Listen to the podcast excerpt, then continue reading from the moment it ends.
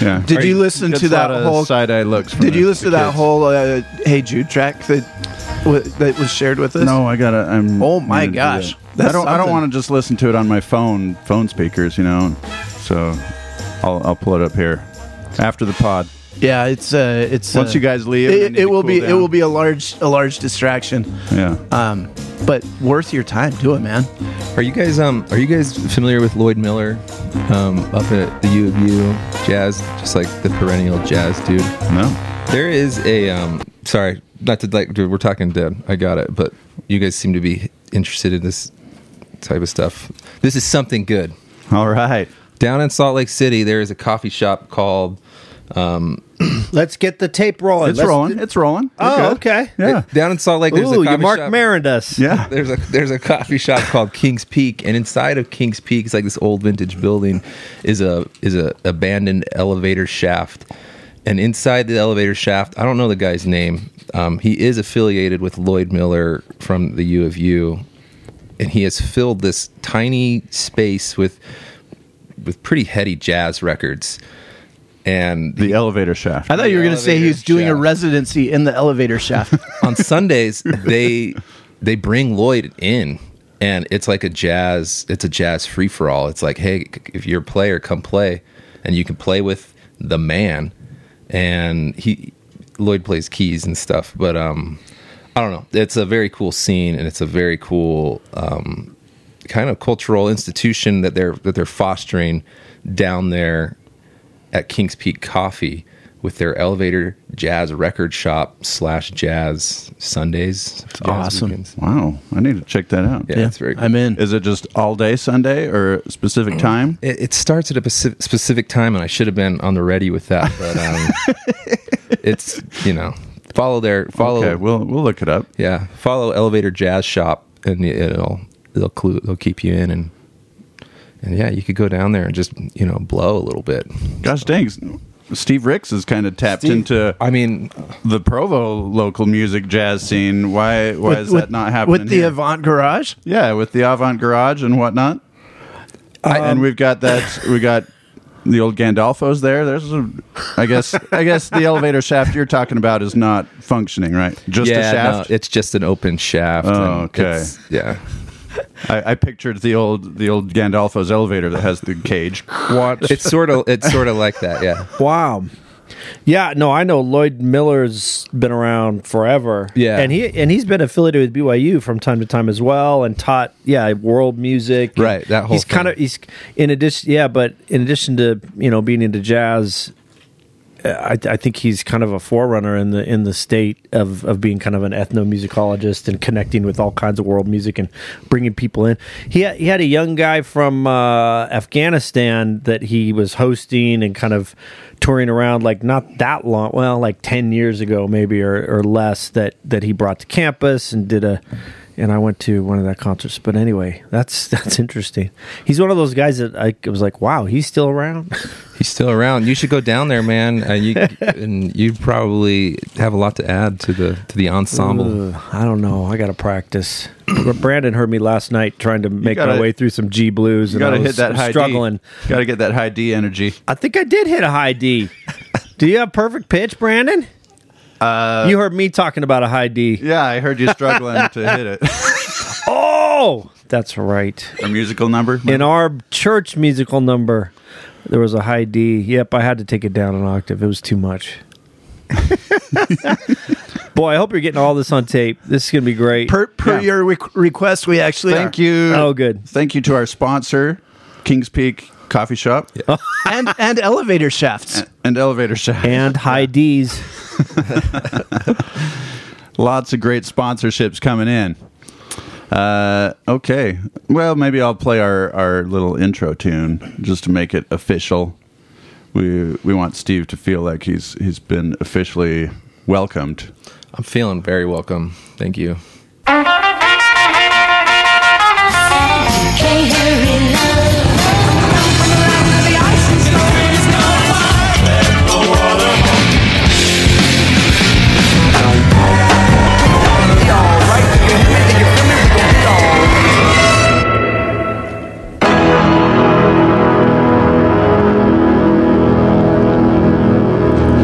What note is that that they're playing right there, Steve? What note is that? Mm, uh, gee whiz. Yeah, do you have perfect oh, pitch? Boy. That's the question. In the spotlight. Come on. You make your students do this. Mm, I don't know. D.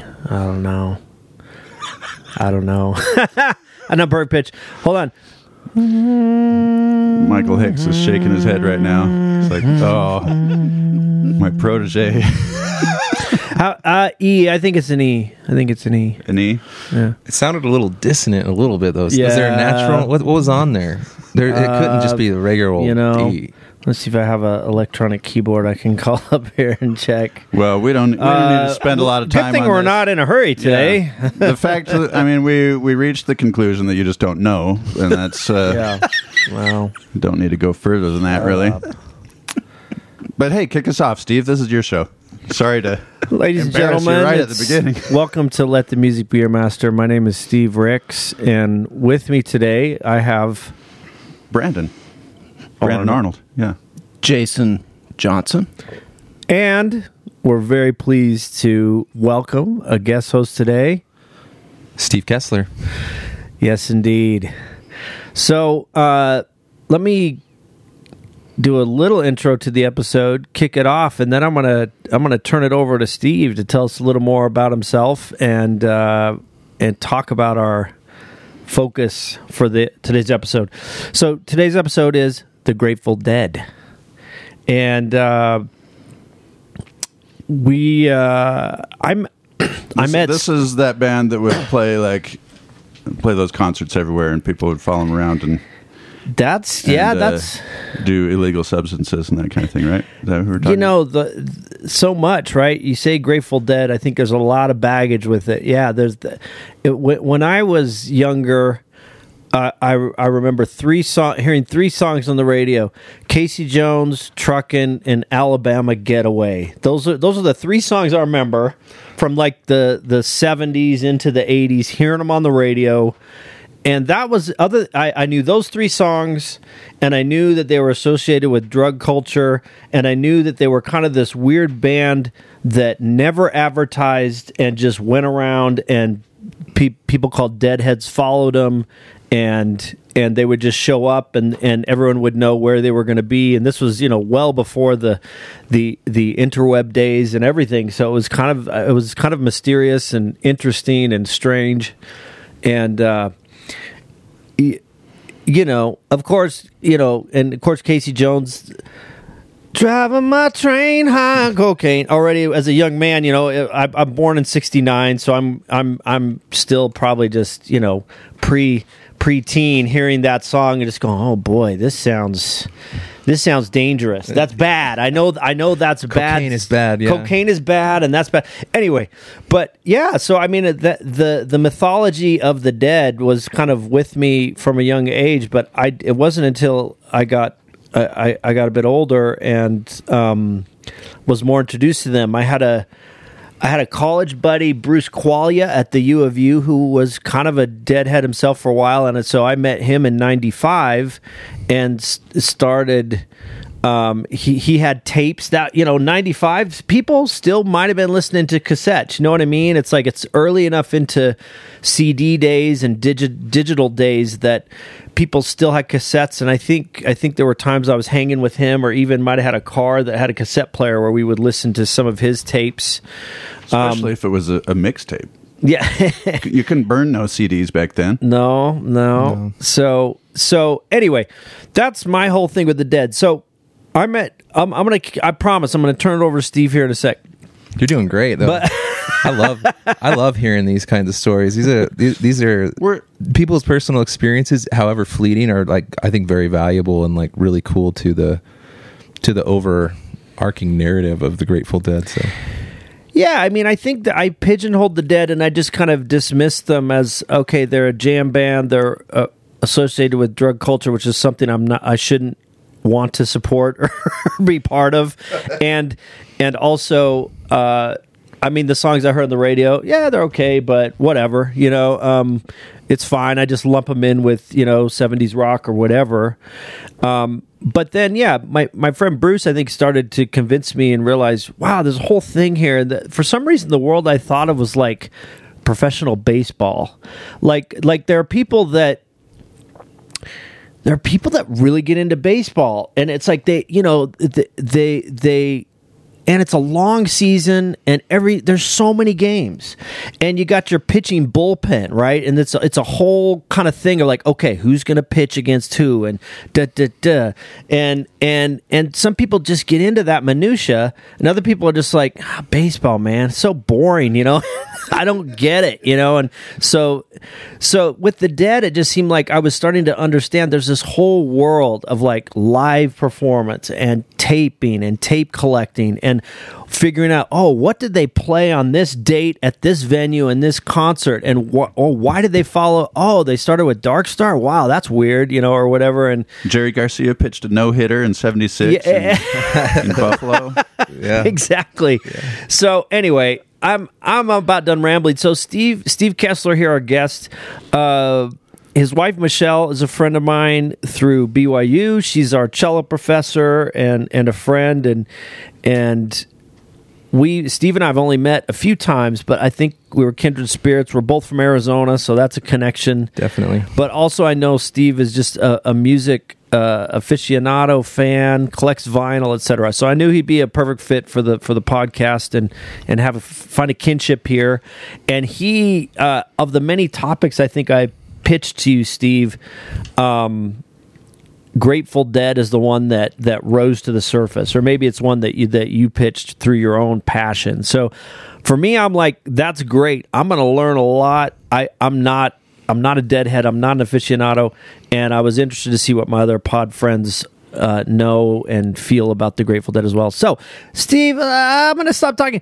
Let's kick it over to Steve quickly and just, Steve, introduce yourself a little more than I have. And maybe you tell us your story about the Grateful Dead. How'd you get connected? You know, how'd you come to the Dead? And why are they uh, important to you? Sure. Hey, thanks. Um, and thanks for having me on.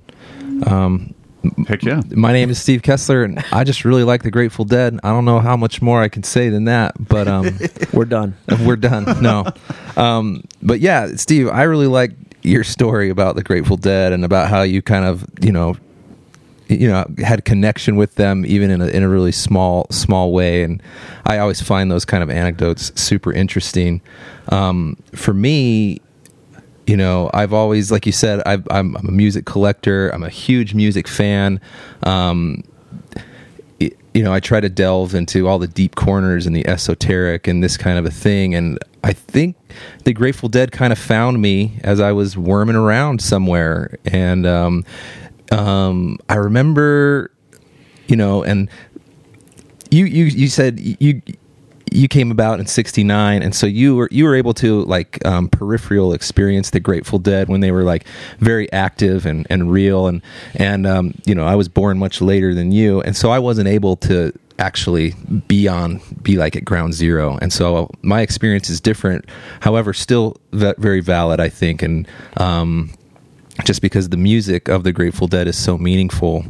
Um, but yeah, I was I've always been a, a huge um, collector, and part of my collecting is um is cassette tapes. And so Steve, you kind of mentioned you had a friend with like these cassette tapes, and how did he get them, and where did they get that? And that's the kind of thing that kind of came to me um and, and was fascinating to me. And um I think I was I was like researching Nakamichi Dragons, um you know, the famous cassette um, player, and I was trying to like the famous cassette yeah, player. Yeah, the famous cassette player. Nakamichi is a Japanese brand, and, and they're and they're they have a, all their this decks. This is a, a step above Magnavox? Very much so. Oh, okay. Very much so. But I was researching yeah, they're they're like they're like best they're like best um their best deck is, is called like a dragon. And so I was like, how do I get it? How do I get my hands on a dragon so that I can, you know, play my, my cassettes and at, at, at, you know, at better fidelity or whatever.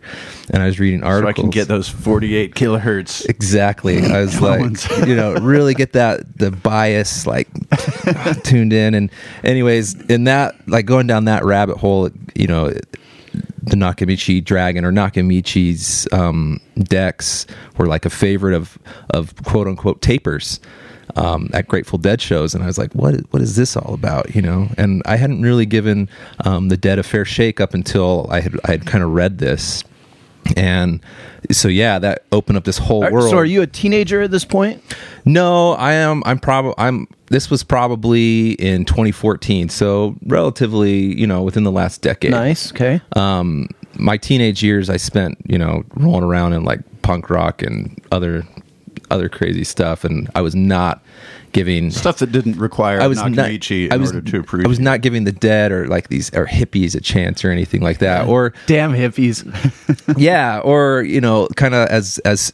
Um, Steve was alluding to, like with his baseball analogy, it was just, it's like too much, you know? And then in later in life, I was, I very much am like trying to get into things that are like too much, you know? Anyways, the tape trading world and, ta- and the bootlegging of concerts on tape specifically, um, you know, I learned about this and was like immediately like, I've got to get some of those tapes. I've got to figure out what this is happening. And this is, of course, well beyond when, you know, tape traders were in their heyday. Um, but I had a lot of really great experiences touching base with those tape traders, and they were super cool. And this is all via the internet.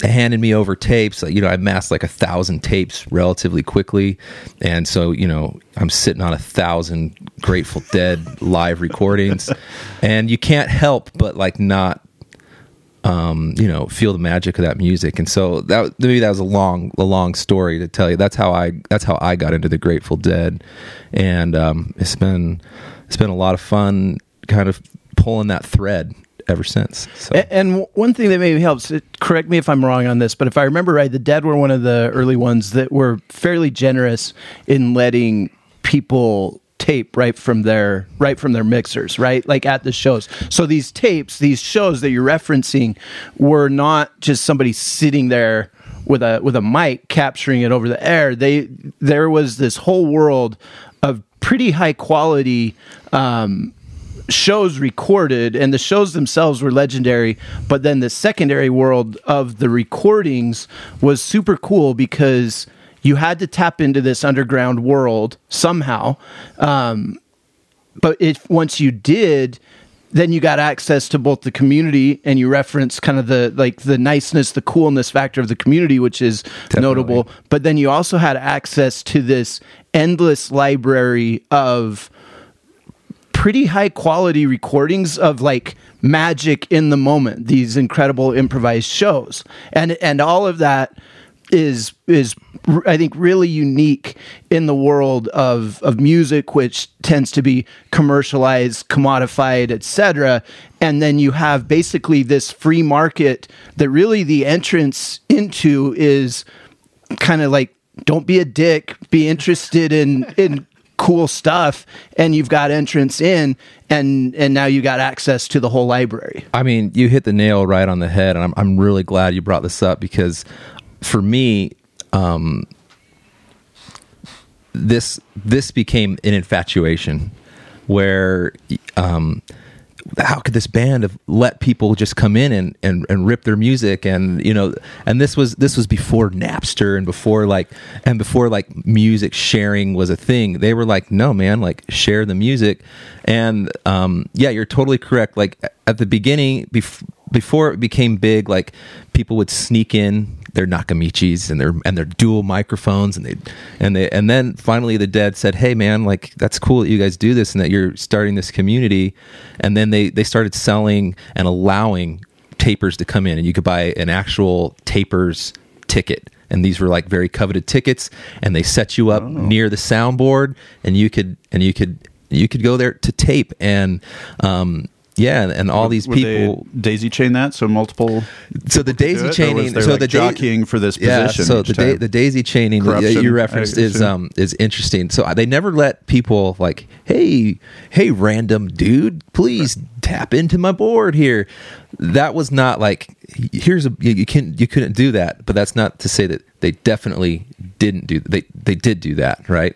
And so this was where, going back to, like, you know, I'm researching Nakamichi decks or whatever, and you read these articles of tapers who would go to great lengths, incredible lengths, to sneak in a thirty pound deck. You know, sneak it in. Like weeks before the show, they're planting it, they're running wire, they're like scouting the place. And then, you know, when the show date arrives and the board is set up, they're sneakily tapping into that board, and it, like, illegally, I, I suppose, but in all in an effort to grasp like the truest form of this performance that they know is going to be important. And I don't know, that that kind of initiative, that kind of understanding is like, like it, it still like really gets my blood pumping, you know. I'm like, wow, that'd be like, that's that's like really on another level. And then these and then these tapes that they would pull, right? So whoever this guy is, and you know, I should have had my research because some of them are famous now for their for their Grateful Dead tapes. Um, you know, he he went through great lengths to get this tape. He's got a soundboard tape of, you know, like the famous one it, would be like the Dick's Picks stuff or whatever. Like the, the Dick's Picks that. We could go into that differently, because Dick Latvala, who is the um, well, he was, he's not alive anymore, but um, he was the he was the Grateful Dead's archivist, and they recorded everything, so they have everything sound on the soundboard, and he is like the keeper of that, so he's got all those recordings. So Dick Picks, when Dick releases his picks, the, you can you can tell those are really high quality recordings because they come right off the board, um, which is a little different than the tape trading scene where like. I, I tapped into the board and I, I got it, and now I'm going to let everybody else have it, you know? And, and it gets a little more convoluted where you could, you know, your buddies could be like, I got a first generation soundboard of like Coliseum in eighty-four or whatever. And, and then it goes on like, oh man, mine's only a fourth generation. So the more you share it, the less, the less, you know, the sound degrades a little bit, but it's still like, it's still just this really cool, very nuanced thing. Um, and so, yeah, like if you were to, and I came across a few of these, again, we're talking about this cool community that they're just more than happy to hug you, bring you in, be a part of this. Like, you're interested in this? Here, here's a first generation Betty board that I've been sitting on, like, and here you go, man, like, enjoy. I've, I've, I've enjoyed it for, tw- I've enjoyed it for thirty years. Oh, I, I, here, you take it now. And it's, it's really an incredible thing. And that was sort of, that was sort of my experience. Um, um, the other side of that, you know, not to talk too much or to get too, too, you know, bogged down in soundboards, but there is a lot to be said for the guys who couldn't tap into the soundboard and the audience tapes. And this is where I think these are a little more near and dear to my heart, because there's just something really incredible about some dude standing out there with his microphones on his little rig or whatever, and he's taping the Dead because he loves them. And the band cranks into, you know, like uh, the first morning dew that they've heard it f- for ten years, and you hear that crowd react on that tape. You hear thirty thousand people's hair stands up, and it's an it's an it's it's so it's like you have that music, but then you also have they captured that, and it's really, really cool. And that's the kind of thing that really like keeps me like keeps me going, you know. That's awesome, Steve. Why don't Why don't we play some sort of track, and then also, and then after the next track, maybe we give Jason and Brandon. You guys can each kind of say your piece about what you know about the Dead or how you came to them. But Steve, I don't know you. So so, so I invited Steve to put a, a list together for us. He's got a list of ten. I'm sure we'll hear excerpts of at least some of those. By the way, the list did not disappoint. What a. Uh... what, what a oh, what thanks. a great what a yeah. great yeah. So I mean, we could start perfectly curated list. Not a th- these are deep deep cuts. Great yeah, cuts. We we could start with one from the list, or we could say, Steve, what you know is there a Grateful Dead track that was your first song you ever heard from them, and or or that's a, the first one that became important to you? Maybe we could listen to a little bit of that one. Um, if it's on the list, great. If not, just maybe we can find it. Yeah, that's a, that's a great thing. Um, so the thing, so I'm talking about tapes and all this thing, and um, at the Real time, quick, what what's the, is that Neil Young shirt you're wearing? Oh, yeah, it is. Oh, baby. Yeah, it is. Neil I Young, tried to put on horse. my my headiest tie-dye here, and it's, it happens to be a Neil Young. Brandon's going to fight you for it before he lets you leave. You're not taking that shirt off. It's yours. It's Death yours. Match. In the, in the spirit of the Grateful Dead, he just gave it to you. Exactly. Well, I like Jason's shirt, too. Corporate rock still sucks. I think we, we got some yeah, yeah, I love that. Anti-establishment vibe energy in the room. All right. Sorry. Continue. Um, no, I, I, I can't I can't really pinpoint the exact song. Um, I was going through all these tapes, right? And one of the things that fascinates me about them is there's always two sets at a Grateful Dead show, and in between the two sets is um, something happens called um, Drums in Space. And that is where the drummers, Bill Kreutzmann, Mickey Hart, and like sometimes Phil Lesh, or sometimes and sometimes the key player, they just go wild, okay? And they play drums, and they're and they're just like Drums in Space is the name of this, and it's like kind of like long form drone improvising, just out of the box stuff, which is like that was really what I was listening to. That's that's really what I kind of gravitate to in my own personal listening, is just like far out stuff. And I was like, I remember hearing a version of Drums in Space and being like, what what band is this? Like, I haven't even heard, you know. And it sounded like it sounded like contemporary, um, you know, drone or whatever, like experimental music that I was into at the time. And I was like, what is this?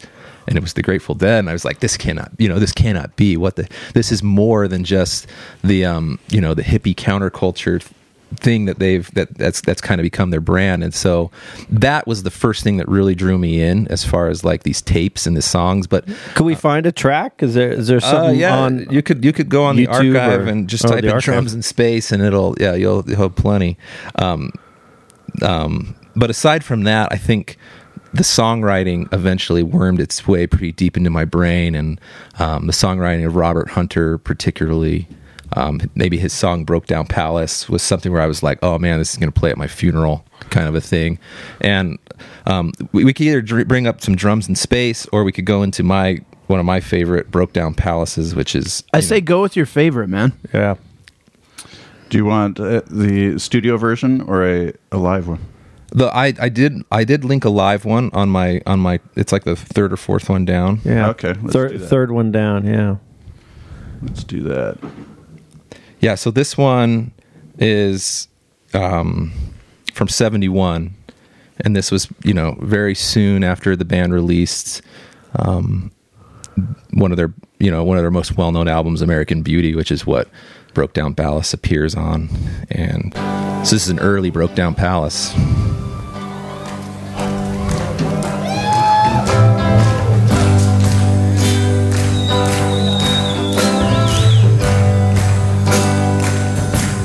This sounds like an audience recording as opposed to a soundboard?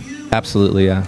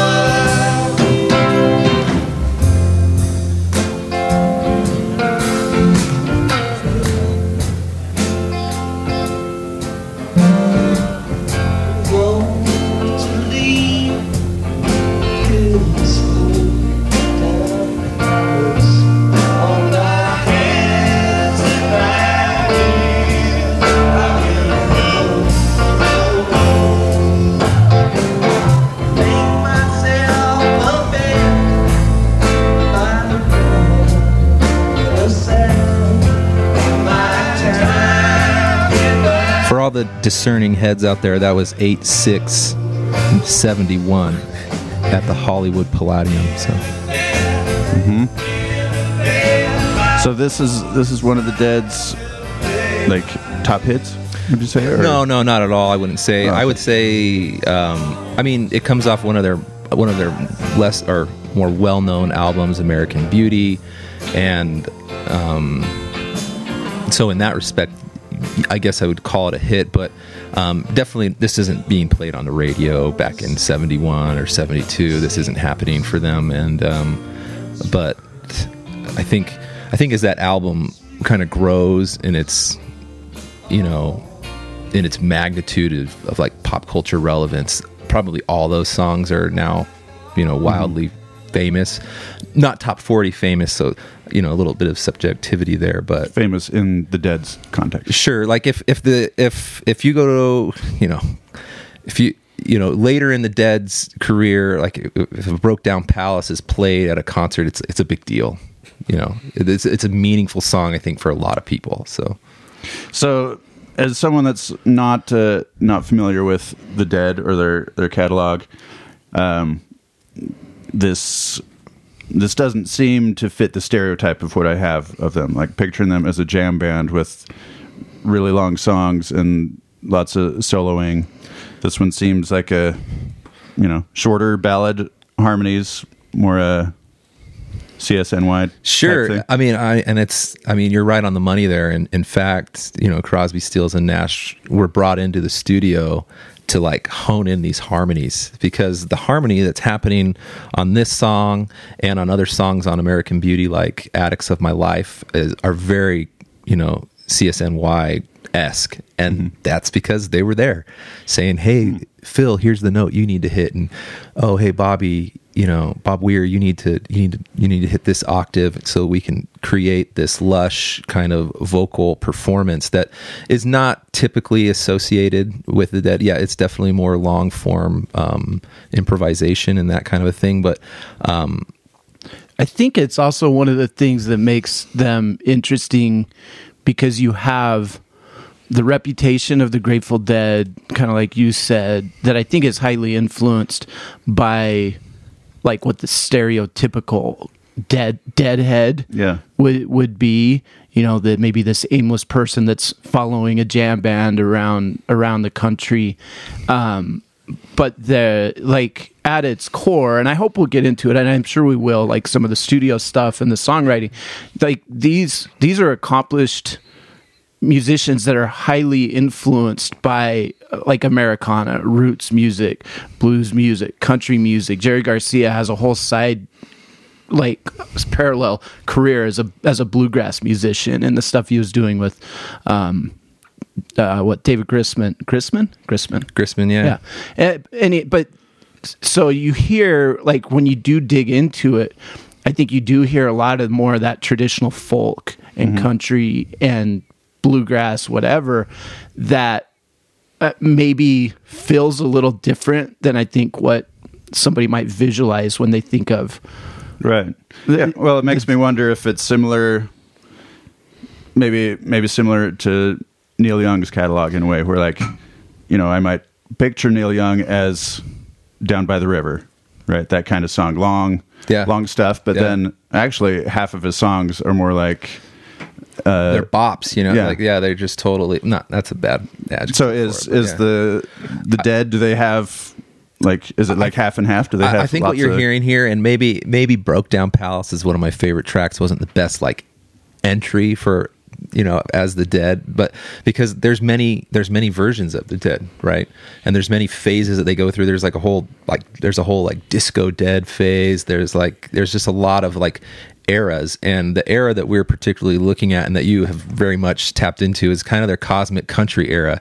And so the albums Working Man's Dead and American Beauty, which were both re- were released in seventy, those are those were kind of, you know, considered or at least put lumped into this whole idea of like cosmic country, which in seventy at the time was not, you know, it was not like a, you know, a, like a well-established genre. Like there's country music, and then there was, mm-hmm. you know, maybe more psychedelic music, but the melding of it was either happening right then and there, and these albums were released in conjunction with that, and so they can kind of be lumped in as like, yeah, these are some of the first cosmic country albums, which I think, I mean, I wouldn't, I'm, I mean, I love Neil Young, like, I wouldn't say like Neil is cosmic country. He's kind of all his own, but but he also is is not far from it either, you know. And so maybe that sort of kind of brings it a little full circle to your to your observations. Um, maybe a little context with, with the Dead. Um, what like when when are they starting? How long did they go for? What are the band members like? Yeah, so they start in like sixty-five, and they're just kind of like this jam band in San Francisco, and it's like Haight-Ashbury full-on scene, and this is this kind of um, vibe follows them their whole career, you know, of the counterculture, hippie um, movements, all these things, and um, one of the tracks that I have on on my list is, you know, from sixty-six. I think it's from sixty-six where we start.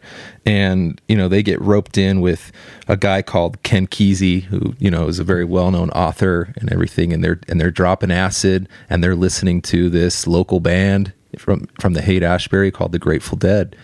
And yeah, they're just doing drugs and, um, enjoying, enjoying the music. And the music is at this point a little more rough around the edges, a little more bluesy oriented, but still very, um, very deeply psychedelic. And that's kind of where, you know, our intrepid heroes springboard into the universe from, is from dropping acid with Ken Kesey and all this kind of thing. So, yeah. Um, Side note, when I was at the University of Utah, we had Steve Reich, guest composer there. Maybe you guys recognize that name. You know, he's no, a minimalist composer, and he kind of, you know, hit his stride in the Bay Area in the sixties. Him and Phil Lesh went to the same school. Is that, I, that yeah, that from yeah. They, so, so part, like, some in, in his lectures at one of his lectures at the U, I don't know if maybe it's because I was with my friend Bruce, and maybe he mentioned he was a fan of the Grateful Dead, and Steve Reich talked about, I think it was Mills College, being at Mills with Phil Lesh, and Phil Lesh like played trumpet and was writing this very,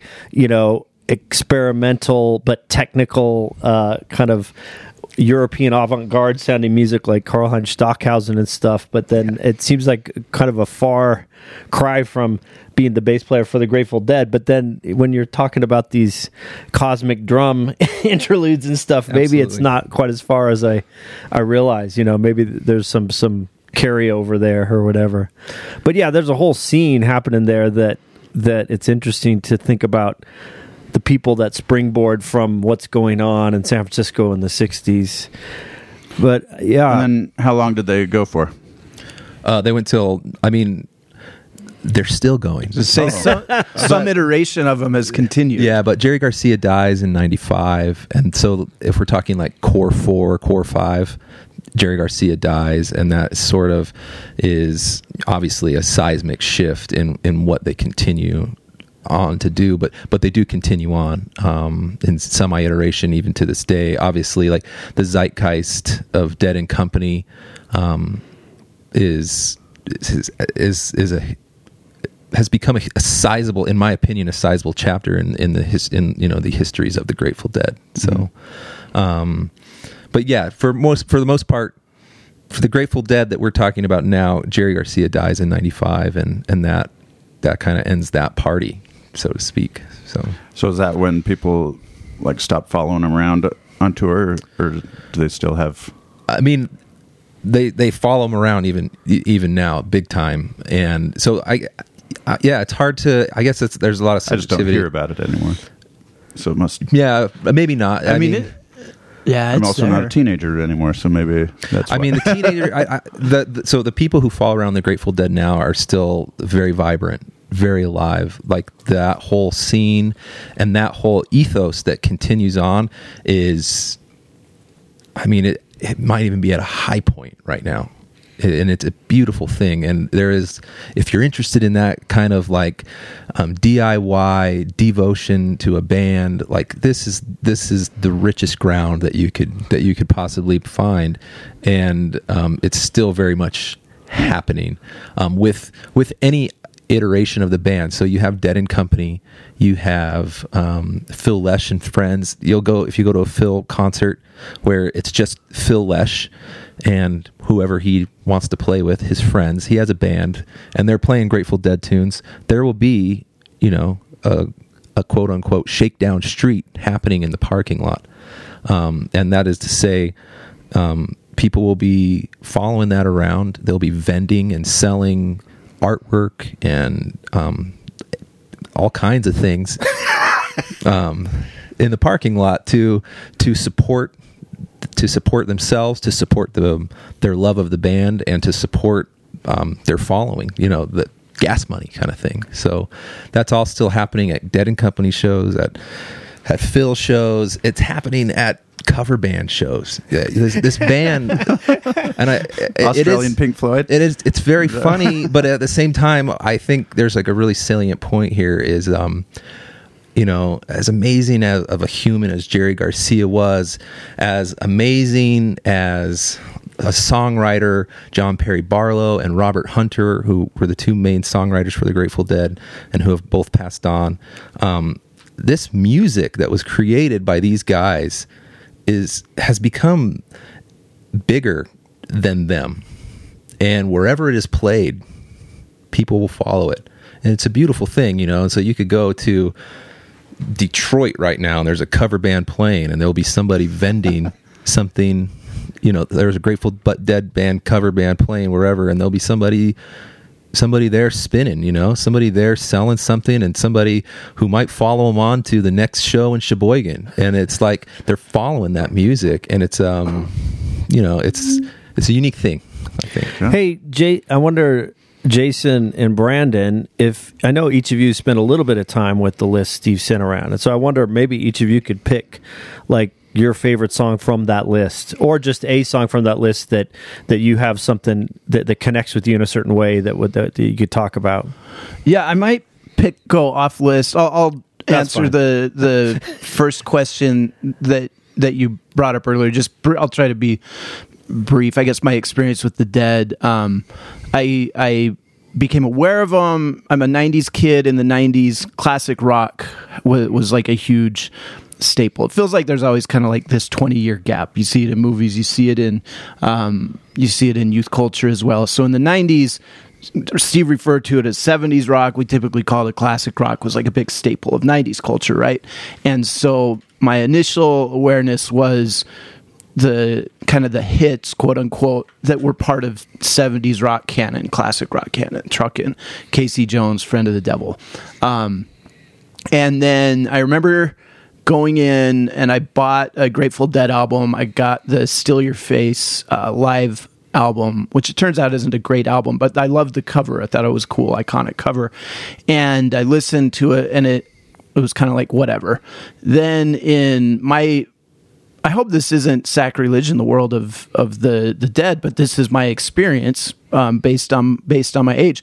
In the early nineties, I really got into Phish.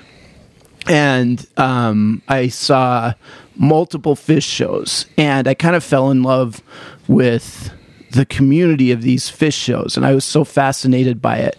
And I started to realize that there was this overlap in kind of in jam band. To me, it fans. Kind of seemed like they, they had received the baton. There from, was a little bit uh, of a baton, like but then totally, totally. At the same time in the nineties, almost all the most of the Phish fans I knew were also fans of the Dead, but I felt like at Phish shows I was getting a glimpse, some glimpse of at least like what my generation's version of the Dead show was, which was very much community based. You would show up, they people were very generous with their food, with their drinks, with their drugs, with their music. But the thing that was, I think, most striking to me about a Phish show, and I think it's I think it's one of the things that's probably common with a, a Dead show, is you could go to a Phish show, and I think I've seen Phish, I don't know, maybe eight or ten times. You go to a Phish show, and on the you could look one direction, and you would see a fan that was completely drugged out, that would just like be spinning in a circle for two hours. And Spinners. I'm not exaggerating. And it's a thing. It's and a, they're, and a, they're and they're in heaven. They're yeah. like that is heaven. And then you could look, turn your head in the other direction, and you could see a fan that is a, a music aficionado that is completely intellectually stimulated by the music, by the musicality that is happening as well. And so there was something universal about the language of the music and the culture of the show that somehow was, there was something for everybody. And then that jam band element where they could take a song, they could take an improvisation and extend it out for twenty minutes. Um, somehow seem to vibrate at like a uniquely human level where you could, if you went to a show or if you get just sit down with like a live album, you can get lost in it so easy. And there's something just like deeply human about it. I don't, I don't know how to describe it, but being at, at a jam band type show is a, a really cool experience that way. And so that world kind of a Phish got me into Government Mule, the Allman Brothers, the Grateful Dead. And, and there was this really interesting thing about the music that was going on, that was creeping into the culture, the lifestyle. And it was so fun, and it felt so authentic and so generous and so kind. And, you know, obviously there's, there's perhaps some, I don't know, everybody has their own opinion on, on, on the lifestyle or whatever. But when I would go to a show, I always felt welcome, and these were, they just felt like deeply kind humans that were, that were just there celebrating this thing. It, it's a really cool, really unique experience. A little different than going to a straight edge show. Huh? Yeah, absolutely. absolutely. Totally. And so, and so it was fun. So I made just kind of a cre- brief list, like five, uh, seven things of, that I think of with the, with the Grateful Dead. Um, I think of their live shows. Those are those are a staple. And that was like, I think that's one of the big maybe discussions in the world of the Grateful Dead is like, is there a, a studio album that captures the live experience? You know, what's the difference? Are they two separate bands? Uh, whatever. There was also this lifestyle element where you had counterculture and you just had kind of like free living following it and the kind of the pursuit of of that of that. freedom and that lifestyle. There was the community element, like this kindness, this generosity, which was a big part of it. Um, there, one of the other things that maybe will come up, but that was a big part of it, is the covers. Playing cover songs is a big part of Grateful Dead shows. They they regularly paid homage to what inspired them, and there's certain covers that almost became part of their canon, which was cool. And that was a common thing with Phish as well. Like, you're always interested at any show, like, are they going to do a cover, or are they going to do several covers, and, and what's it going to be?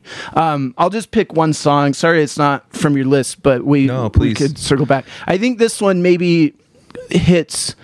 maybe the Venn diagram of a little bit more mainstream, but also capturing capturing some of the live pieces. I'm going to have you go to a... This was a studio release of a live performance. It's called Europe seventy-two Live. The picture on the front is a, a guy smashing an ice cream cone on his head. Yeah.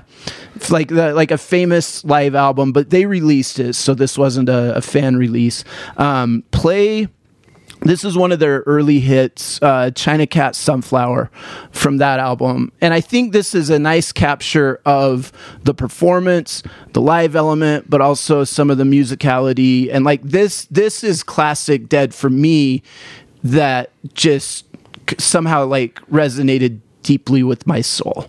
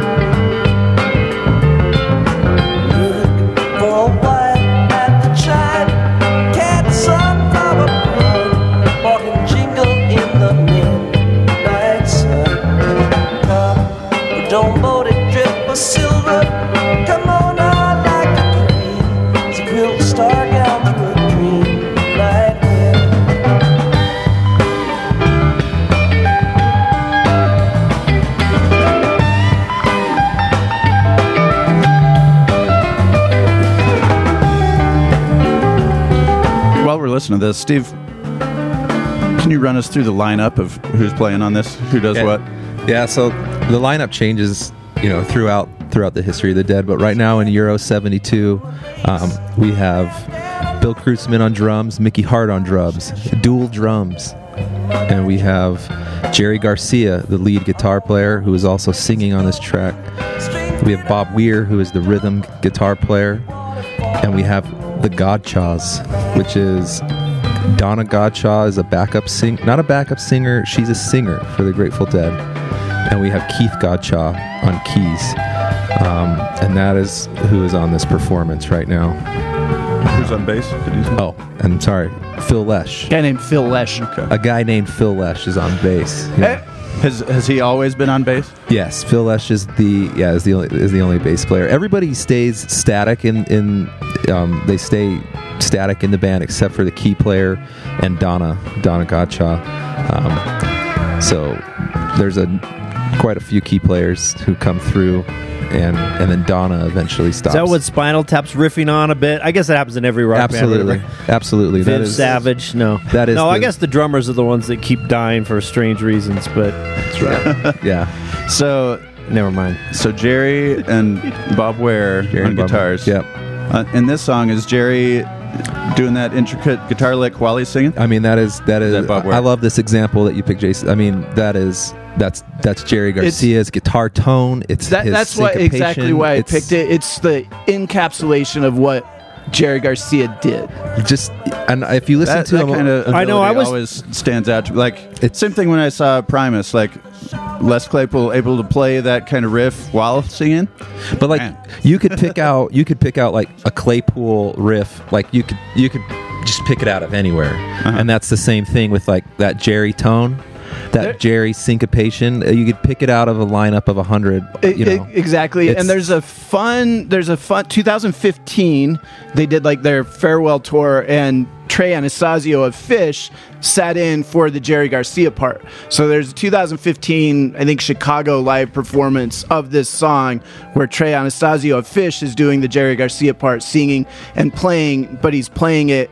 And Trey, in my opinion, has as distinctive a tone as Jerry Garcia does, and it's super cool to feel hear those worlds kind of combine and hear him take this kind of iconic song and put his piece into the puzzle. Yeah. It's fun. It's a fun world, and it just goes on and on and on. He did an amazing job on those farewell shows, and you bring up an interesting point about, um, you know, Jerry Garcia dies in ninety-five, and there is, you know, the vacuum opens up. It's just this massive loss to humanity.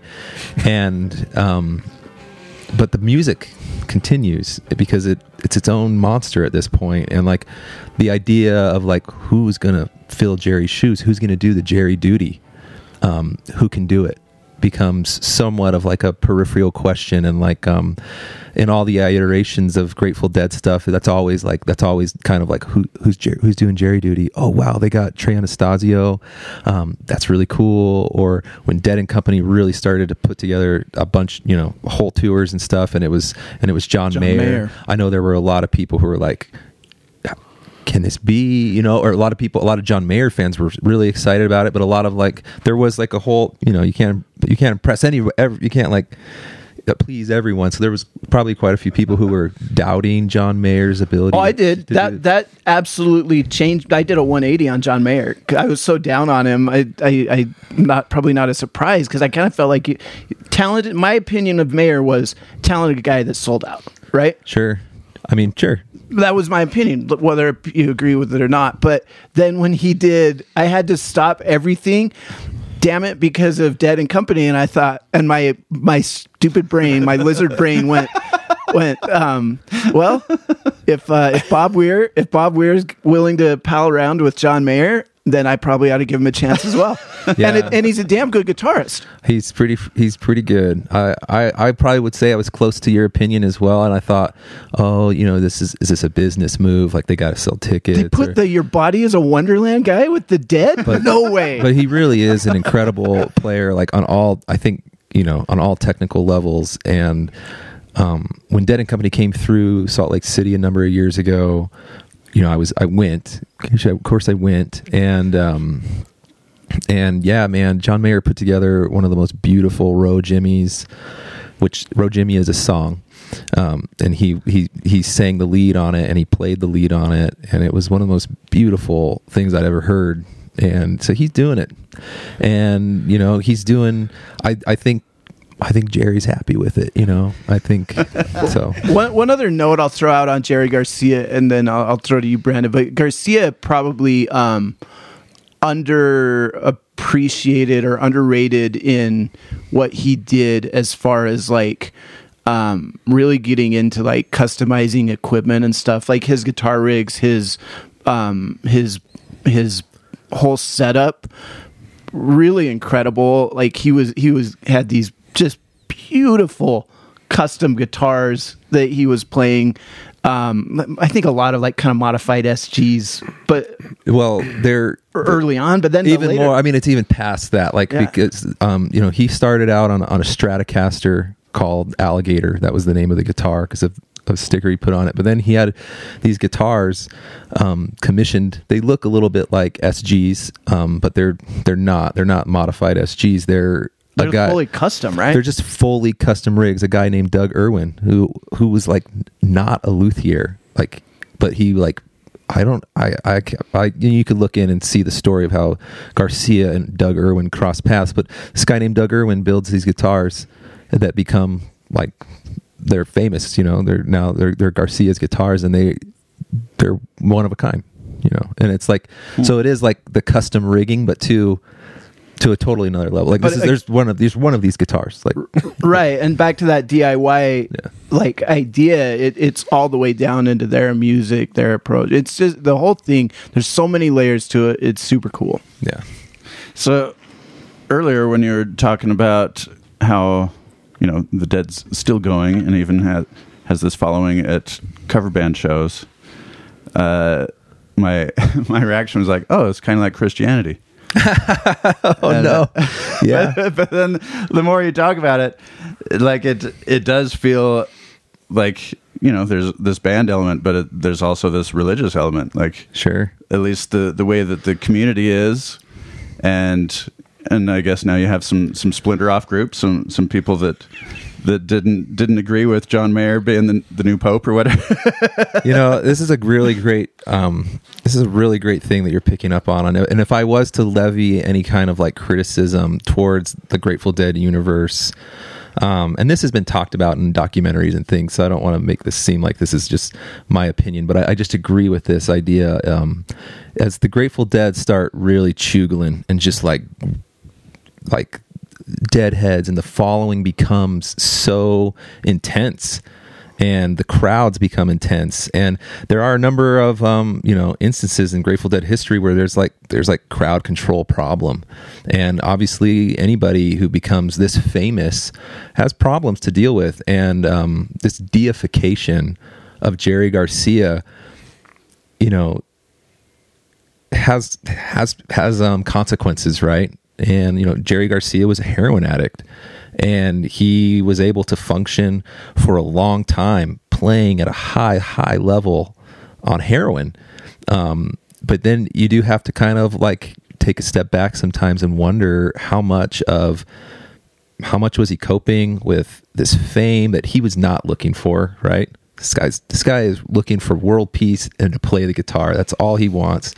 And he now has, you know, people chasing him down the streets. He can't go outside.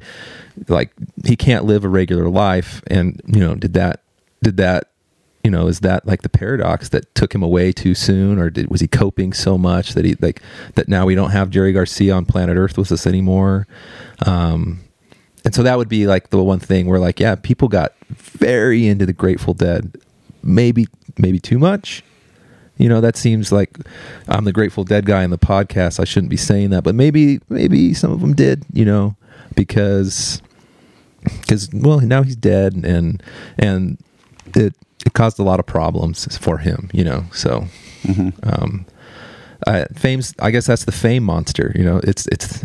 I don't know if there's any other way to like be be that awesome as Jerry Garcia and not be famous. Like you have, like, it, what, is it yeah. possible to have it, have it all, have it both? I don't know. That's just how fame works, and it's kind of tragic. But I do, I do really think it resonates with your Christianity um, um, um, comparison, because people were like, "This guy, is God, you know. This is like, we're going to follow him wherever he goes. We're going to do whatever he says, you know. And it's like, wow, that's cool. But it's also like, ooh, maybe not. Well, like I, I remember, I, I don't think I, I thought of it in this way at, at the time, like when I was a teenager, but later, like looking back, like I think uh, the way that I approached music as a teenager, I was, I, I think I was treating it religiously. Sure. And I was going to shows in the same way that uh, that other people go to religious meetings. Yeah. Like looking looking for kind of You're the same thing. You're looking for salvation, man. I was or looking whatever. for salvation. I was looking salvation, for community. Looking for words of wisdom communion. from the sing- singers. Looking for communion. And, you know, there's even some kind of uniform, you know, you put on your army boots or whatever for yeah. getting in the pit. Put on whatever you plan, what shirt you're going to wear.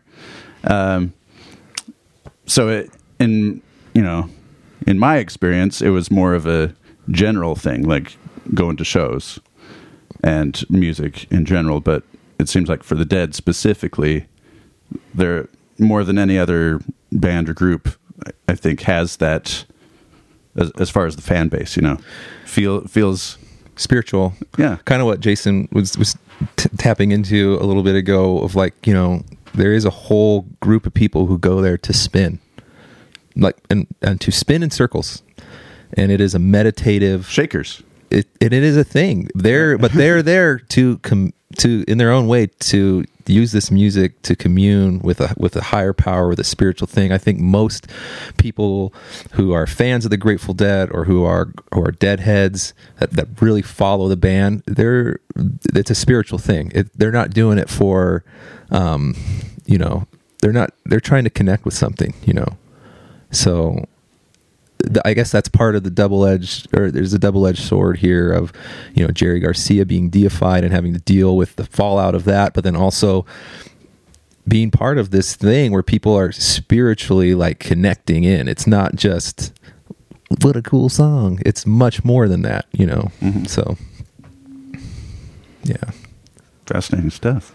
Yeah, man, it's getting deep. But Brandon, p- pick a tune, or okay. give, give us an intro I'll, to a tune or something. I'll pick a tune. I uh, kind kind of like Steve Ricks here. I uh, yeah, never never really got into the Dead. I I knew of them all grown up, and of course there are plenty of people wearing their shirts and and but they by by the nineties they weren't getting played on the radio ton, so I didn't have have a chance to hear a lot and. Um, what I what I did, I guess, didn't didn't speak to me at the time. Um, but just in going through through the songs this week, uh, this one stood out to me. It was one that it's called "Touch of Grey." Uh, is this would this be one of their hits? Do they have hits? So this, this is their only hit. This is, is a it? huge hit. And you were saying in the nineties how like uh, they, you know they were around, but like this was the "Touch of Grey" hits the M T V. You know, they they the had a thing. music video, oh. a music video that this, they weren't in. this this this signals to like millions of adolescent kids that there's a party going on, and this is like a whole nother. This is a whole nother wave of uh-huh. Deadheads who become who become immersed in Grateful Dead and and the magic that they put out based on this song that you're about to play. Yeah, so so like when when this came up in the just the YouTube algorithm of when I put in Grateful Dead, I'm like. Oh, this is Grateful Dead? I've heard this before. So I think I just this hadn't, was, was I this hadn't realized it was them. The only song they made a video for, I don't know how many songs charted, but this was one of the few that... This one definitely charts. This is, this is, as far as I know, the only like official like Grateful Dead music video it's, because it came because it was during that whole M T V yeah. time. And but the video's funny. It's so stupid. It's just it's it's like doctor's office skeletons with wires playing instruments. That's it. It's so dumb. Right, well, we'll hear this.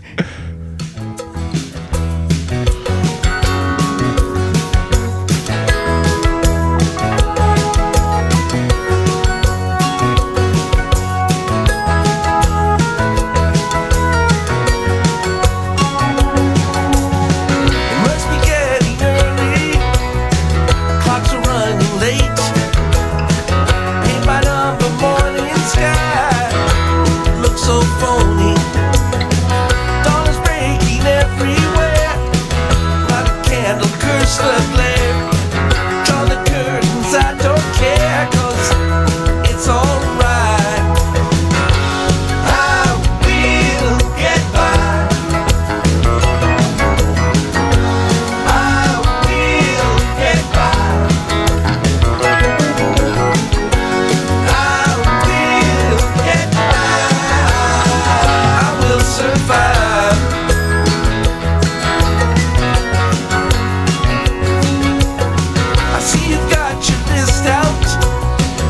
Yeah, it feels much much poppier than what I normally associate with, with sure. the Dead. Yeah. But I, I really love the that chorus especially. It's so uh, it just feels so so generous and and it just feels great. And that, that little oh, what's that that instrument? The that's just that Brent Midland keyboard. Just um, he's so he's he's the keyboardist who replaced um, Keith Gottschall and just doing his little thing, his little magic as well. Yeah. Um, this song is kind of fun. It's this song, you know, when you, when you get as big as the Grateful Dead, you're bound to run into some gatekeepers, you know.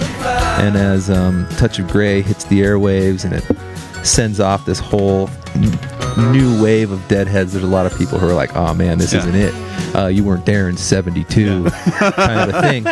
And yeah, know, this, this album was eighty-seven. Yeah, right? Like I, I don't have, no one has time for that. But that, but that, that's just part of that's just part of the whole thing. And so, like, I think there's a lot of people who maybe look down their nose at Touch of Grey, yeah, or even fans that. who who are fans because Touch of Grey was their entry point. But man, just like you said, like you know, you weren't you're you weren't like a Grateful Dead fan, but this song did resonate with you and. Um, that lyric and those chorus, those words, they mean something. And I just think of, you know, Robert Hunter, who wrote this song, and I'm just like, man, what a what a beautiful thing to write, you know. And then these guys put some music to it, and it's just unstoppable. Mm-hmm. Um, but yeah, like I'll, as far as Robert Hunter lyrics go, I, I mean, those are those got to be top of the heap. They're just so good. They're so good. Yeah, and great great harmonies, and it's just a great tune. A great tune's a great tune, I say. There you go. But but I, I did wonder, like, is this the Dead's like equivalent of Metallica's Black Album? Like, if May- they if they see it as it, selling out or like getting too popular. The, the thing about this is, is it, it might be right. That's a great comparison, I think. Um, but there was there is no selling out here, like, because there is no like, there's no top forty, there's no none of that, but. And, and the other side of this is when they bring this into the to a live setting, oftentimes Touch of Grey is like sandwiched in between some very deep improvis- improvising jams and stuff, and so it it becomes something else in the live in the live world. I think they were uniquely self-aware. Where this is probably different than the the Black Album is the Black Album was, uh, I mean, major. Producer attached to it, and then it had multiple hits. This is really probably the only hit off of it. I would imagine it sold well because of this, but I think even the video itself was somewhat tongue-in-cheek, like poking fun at the fact, like they intentionally didn't appear in it. I, I, I think they were uniquely self-aware to themselves, the music, and their fan base, and the fact that this was a little bit of an unusual phenomenon for them. Yeah, I don't think... I don't think they, like Robert Hunter wrote this song and then Jerry put it to the melody and then they were like, wow, bud, we got a hit on our hands. Got like a that, banger. That was not, that was not part of the thing. I think they were probably more surprised than anybody else that like all of a sudden, yes. like, you know, it's all happening again. Like, you know, all the, you know, so like all, the whole resurgence is happening based off this song. I don't, I think they were the most surprised out of everyone. So. Yeah. Well, I, I can still, even though, It it is a little poppier, maybe in the in the production and, the, and just the tunefulness, the catchiness of the of the chorus. But you still hear the that kind of counterpoint that's happening between Phil Lesh and, and Jerry's guitar, that picking, those those running lines totally. That just kind of blow me away when I've been listening to these longer jams you sent away, where it's like Jerry doesn't stop, he just keeps going, he keeps going, and he's singing, and then he's not singing, and then he's soloing. It's like, oh my gosh, twenty minute song, you know, or twenty minute. You know, nonstop three songs in a row, yeah. Where it's just like, oh my gosh, this is this is crazy. Uh, anyway, um, well, yeah, of this of this list that you sent around, Steve, I I loved uh, Terrapin Station in that one you sent, and so I'd love to hear a couple excerpts from that. The opening of it. Um, the, the opening section, first of all, it I, I haven't done like a detailed analysis of it, but in listening to it and trying to get a sense of like, wow, okay, the the let's let's see what's the clock time of the one you sent us. So it's, this is the first Terrapin ever played. It's, oh, right. It's twelve minutes. Okay, so that's not super long, but but it's like... Yeah, we'll just listen to the whole thing. I, I mean... But it's kind of like, it, it it in in general, it's kind of in two halves, right? It's got this first big section, which has its own groove and vibe, and then it kind of sh- goes a little slower and shifts into this new thing where he, they actually say the words Terrapin Station and stuff, and then as it goes towards the end, there's no the, they get rid of the singing and it's just that instrumental groove that that's really interesting. Yeah, it's like it, this is an uh, this is another Robert Hunter song, and it's and it's like it's kind of like a three act Shakespeare play, and the music the music supports all that as well with right. its with its with its varying like motifs and whatnot. But lyrically, you, you follow along. It's it's kind of Shakespearean, and, and you know, it's, it's, there's a beginning, a middle, and an end, right? Sort of thing, right? Well, the first, the first half of the song is built on these two repeating five-bar phrases, is what I came up with, and so I think as you listen, you can tap your foot along to the beat, and and you'll hear it's just in four, you know, it's just in four four, and there's there's five bars of four, and then another five bars of four. But within that, the the way they accent and have these lines, it had me fooled for a while. Like I was going like, what the, is that five, eight? Wait, no, wait, was that six, eight? And then, oh, wait, da, da, da, da, da, da. Boom, you know, yeah. There's this little lick that happens at the end of the first five bars that's kind of like the the turnaround before you repeat the, before you get to the start of the next five bars. It's just so, it's so catchy, but it's almost like, it's kind of like Led Zeppelin Black Dog or whatever. You can sing along with it, but you don't know how the heck to count it or what they're doing. So that's both the beginning and in the end section also. Anyway. Not this. This is like a vamp, but then once they get into the singing. Oh. Okay.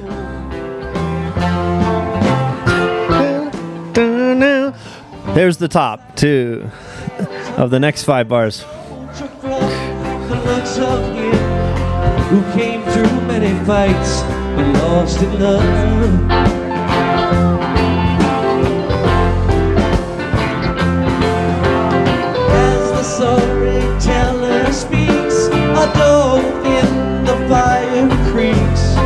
Suddenly flies over, and a girl is standing there.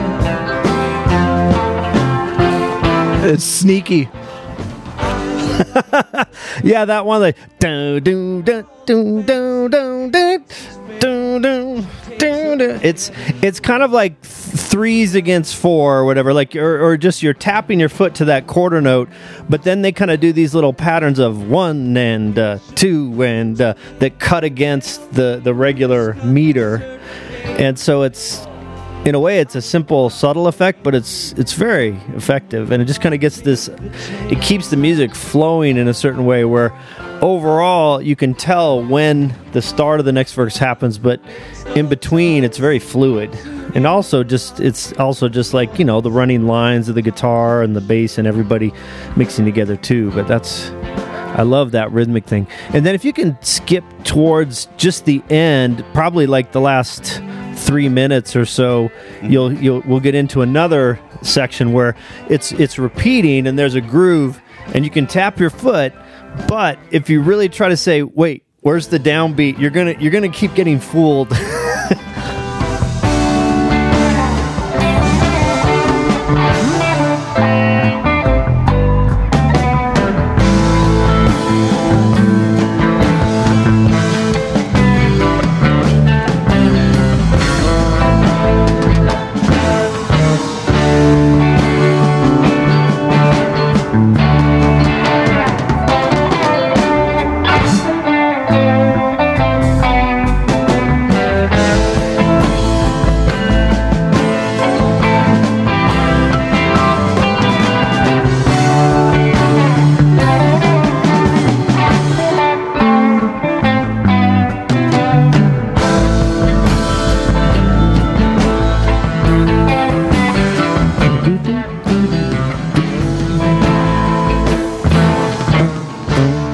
anyway, there it goes. I, I love that pick. I think it represents exactly what I was saying. You can be completely intellectually stimulated by it, like just figuring out what are they doing, or you can completely lose yourself and just spin in circles to it. Either one. Yeah. No. Yeah. Yeah. I, I mean, and even in that, even in this take, like I'm honing in on what Phil's doing on that bass, and I'm and I'm. So it's like there's always something else to look at, like where you're counting meter, and I'm like, and then I'm trying to follow along, but then I'm like, well, what is what is what is Phil doing? You know, and that's also sort of one of the reasons. Um, this is this is a live cut, and like. You know, the bass is kind of kind of loud in the mix, and so you're able to do that. You're able to key in on different musicians depending on where the taper was standing in the stands, who decided to pull this thing off, you know, off the ground. And I think that's really cool. Yeah, I I really dig this tune, and it uh, this is another one that kind of goes against my my preconceived uh, notions of of what the Dead is, because um, in my Um, oh, spacing on the word, but in my in my imagination of him, I, I picture him as a, a jam band that's kind kind of like the long Neil Young songs, but without the emotion. That's like what I, what I had in my head. Like I, I don't picture them doing a, a Cowgirl in the Sand or Rockin' the Free World, just like going crazy like that. It's more like feel good, just noodle around. Um, but I don't associate them with like intricate, complicated kind of stuff like this. Like this is, this is what drew me to Iceburn, who we, we talked about last time, is it's got that, that improvisation, and it's got the sense of every show is different, but also the songs are really complex, and the, the way that the, the timing works together and the different, different instrument parts, and so the, yeah, this is fascinating hearing them do this. For me, stuff. the and maybe the, this is more typical than I than I imagined. It seems like it's pretty typical. I also, I've also, I've always wondered how many people like saw the Grateful Dead logo, you know, the skull, lightning, like thirteen point bolt. Oh, Grateful Dead. Oh, okay. I'm going to listen to this, and then was just so wildly disappointed that it wasn't awesome metal music. You know? Right? What the hell is this? Like, you know, because it it does it it kind of the guitar's not even distorted. Well, it's this crap. But like, it sounds like it should be. You know, the Grateful Dead. Like, it sounds like it should be black metal. Yeah, awesome Br- metal. Brilliant iconography. But as far as like you said, the emotion part. To me, that that was that's always one of the most exciting things. You know, pick your jam band, the ones that are really good at it. Allman Brothers, Phish, Grateful Dead, is like in a twenty-minute extended jam. It is usually taking you through a series of emotions. And the Dead, I think, were particularly good at playing with meter, playing with tempo, adjusting, ma- making really drawn-out crescendos. And as you get caught up in the music, your it, it is your emotions are following it, and it becomes really exciting, like really exhilarating, and really easy to get to get kind of caught up in, in all of it as it as it goes. And it is it's Shakespearean. I think is a great a great um, description of it, because it is long, lots of lots of arcs going through it, and it takes you through this kind of emotional journey with it really masterfully. It's fun. Hey, I want to I want to hijack Steve's next pick, or attempt it. He can obviously subvert this, but uh, on the list that you sent us, Steve, the one that it was cracking me up,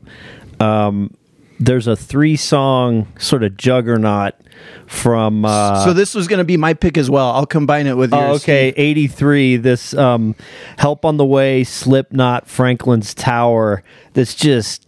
And, and you said when you first heard it, you were in Escalante and you almost drove off a cliff because you were so enraptured by the by the experience or something like that. Or maybe not. Maybe that's not the first time you heard it, but it was a time you were well, listening to it. No, I put that one on here because this particular version. So like I mentioned, I have a lot of tapes, a lot of bootleg tapes of the Grateful Dead. And so I tried to, as methodically as I can, go through them.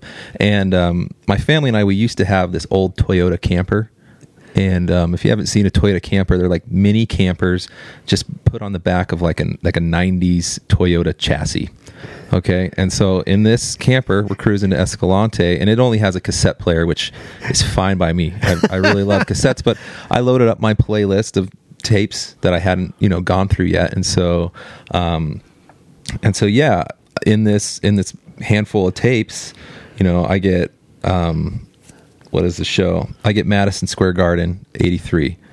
And I'm just cruising down that part of, um, you know, Escalante. I'm sure we've all driven, like, it's like scenic highway twelve, where you get on the part, it's like Devil's Backbone, mm-hmm. and like both sides coming of, down from Boulder. Yeah. Coming, just coming down Boulder Pass, and like, and then both sides of the highway just kind of melt away, and you're just kind of on this, like, you're just on the road. Mm-hmm. And at this point in time, I think we were like, we were well in, we were like getting through Help on the Way, and we start getting into the motif of, of Slipknot, and I'm just white knuckling this thing, because by the time we do get to Franklin's Tower, and especially towards the end where like you think that they're going to end the song, but they don't end it. They keep, they, they like, they actually like crank it up, and like Brent comes in on the keys, Midland comes in on the keys even harder, and they go, they just keep going into the refrain, like Roll Away the Dew. I was I was a little worried for me and my little family at that point, because I was so into this music, and it was, and it's just not, it, it, it's a great memory for me, because, you know, driving, listening to the Grateful Dead with your family on a road trip is, is fantastic. But I was like, I was like, this is, this is too much rock and roll right now, man. Like, I, I, I focus if, on driving. Like, right if there. I could pull over, I would, but like, there's no shoulder yeah. on the road, you know? And I, I imagine you'll play the live version. I'll just throw to add a little context. So this three song juggernaut is, is actually the same order that it comes from on the album. It comes from yes. Blues for Allah. Right. This three song section is probably my favorite studio section of of the whole Grateful Dead library. Blues for All is, I think, my favorite album. It's it is a, a singular piece of art, but this particularly this three song stretch is just wild. I love the studio version, and and I love this um, live version as well. This is a like a, a special a special moment in uh, in in Grateful Dead. Where where do you want me to start? Library. This? I'm not sure where to start. I mean, if you start on the, Help on the Way, and then I would say fra- fast forward to the end of the fifteen minutes, great um, Franklin's Tower, and you can kind of envision me like trying to hold on for dear life. Yeah, start at the beginning. Let's see where it goes. It's.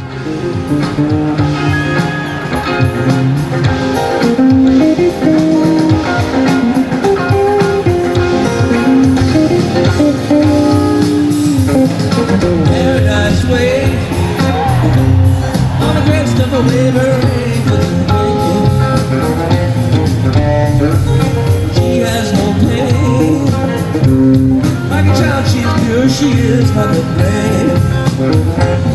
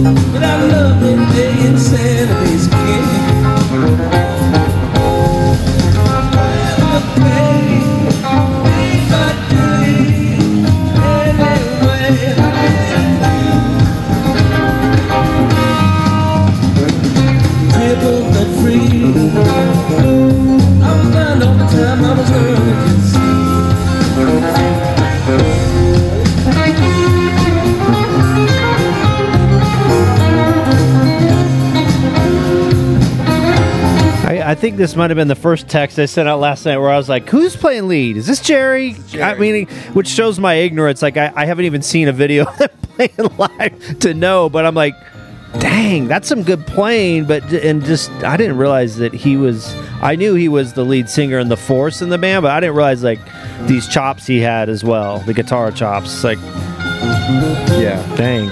And it doesn't. It doesn't stop. Just keeps going. I'm learning all kinds of stuff from doing doing this podcast over the years. You know, well, absolutely. Christopher Cross is an amazing guitarist, and Jerry Garcia too. I, I, Yeah. I'll, Did they ever pair up? Is there a, a bootleg so. tape somewhere? I honestly, I don't know of one, but I wouldn't be surprised. Yeah. The, the amount of characters that come in and out of the Grateful Dead universe are wide and varied. Like um, down at B Y U a couple years ago, they had Branford. Branford Marsalis came, yeah. who is a Grateful Dead acolyte, you know, and like he toured with them for a while, and I, I went I went and saw him at B Y U just for that reason, because I was like, this is Branford. Obviously, Marsalis brothers are, you know, incredible what they yeah. do. But I was sitting in the, I was sitting in there. I almost yelled out "Dark Star," man, during the performance, because there is some there is some really great Dark Stars where Branford is on the stage playing with them. Wow! And so yeah, there's a they it get the characters of that come in and out are pretty varied. Okay, so now we're we're into Slipknot.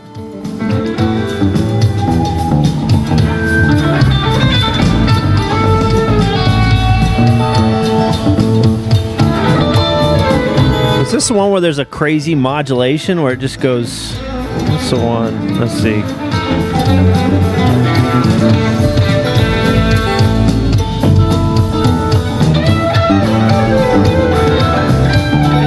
Oh, that was around three. Th- Help on the Way, three minutes in, but that's all right. Should I go to the the end of Franklin's Tower? Yeah, get it.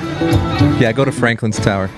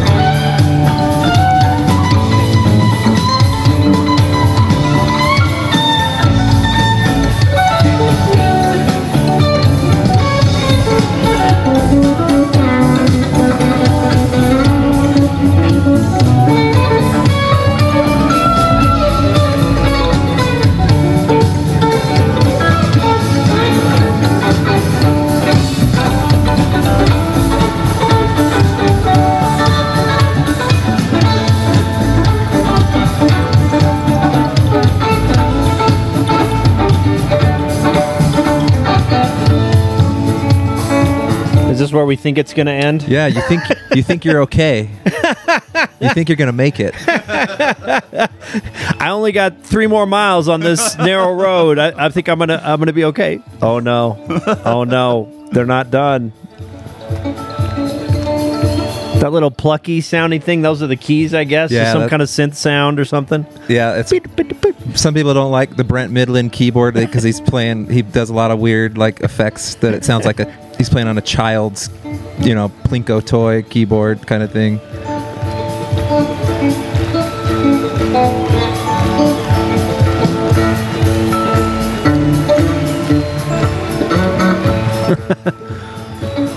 But I, I love this part because you can tell they're kind of thinking like, what do we do? who who are we going to follow? Is this right, like right. is this going to be Bobby who takes us into the next? Like, what's happening here? Like, and it's that's part of the the Grateful Dead experience is like wanting to know what's going to happen and not wanting to miss something spectacular, you know. Um, and that I I just think they do it so well. Like, because they could end it right here, but they won't.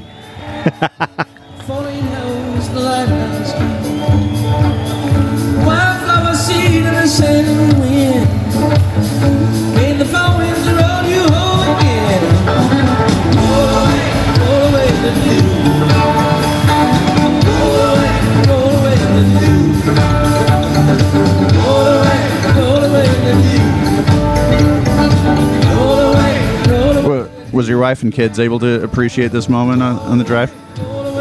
I think they were kind of worried as well. At least my wife was. I think she was like, hey, turn this off. Like, let's just get Dad's down. Dad's got that look in his eye.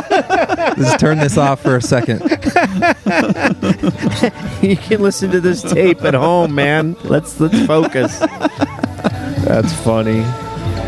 Well, what I what I wondered is is is that, you know, I don't know the song well enough to and, and know all the verses to know, is that like a last verse that that he hadn't sung yet, or was he repeating something he'd already sung? That was the last verse. Okay, was, so so going. Even though, so maybe but, the the structure of the song itself was such that everyone knew, well, wait a minute, we still have one more verse, but there's still that anticipation, like, when's it going to happen? Well, it sounds like they're winding it down. Are they just going to end the song here? It, it, it, that's the thing. It's I don't know enough about live to know would they ever end a song without singing a verse. Or, sometimes, I don't know. Sometimes they would play, like, just Help Slip, and you wouldn't get the Franklin, and you'd be kind of like, what the heck, man? And so you, you kind of ah, never knew okay. what was going to happen. Okay, that's that's so, the beauty of the improv, right? Basically keying off the audience and off each other. Yeah. Um, but the the studio version is really exciting as well. Mm. Uh, the, and that is absolutely the last verse. The it, I don't know why it made me think of hearing you describe the live. The Phish used to do, probably still do, but they would do this audience experiment. They would put a, a beach ball out into the audience that represented each instrument in the band, and then the band, the band member, that instrument would f- would play following the beach ball that represented them. And so the audience became part of the performance by how they hit the ball, and then it was represented in what was being played on stage, and they're all trained musicians, and they made it they made it really cool. But the dead that I think it's it's part of that lineage of these jam bands combining their performance with what the audience is doing and how the audience is responding, and making that all part of the improvisation. It's it's uh, they're just cool, fun moments. Yeah, it's a unique energy. Yeah, it really is.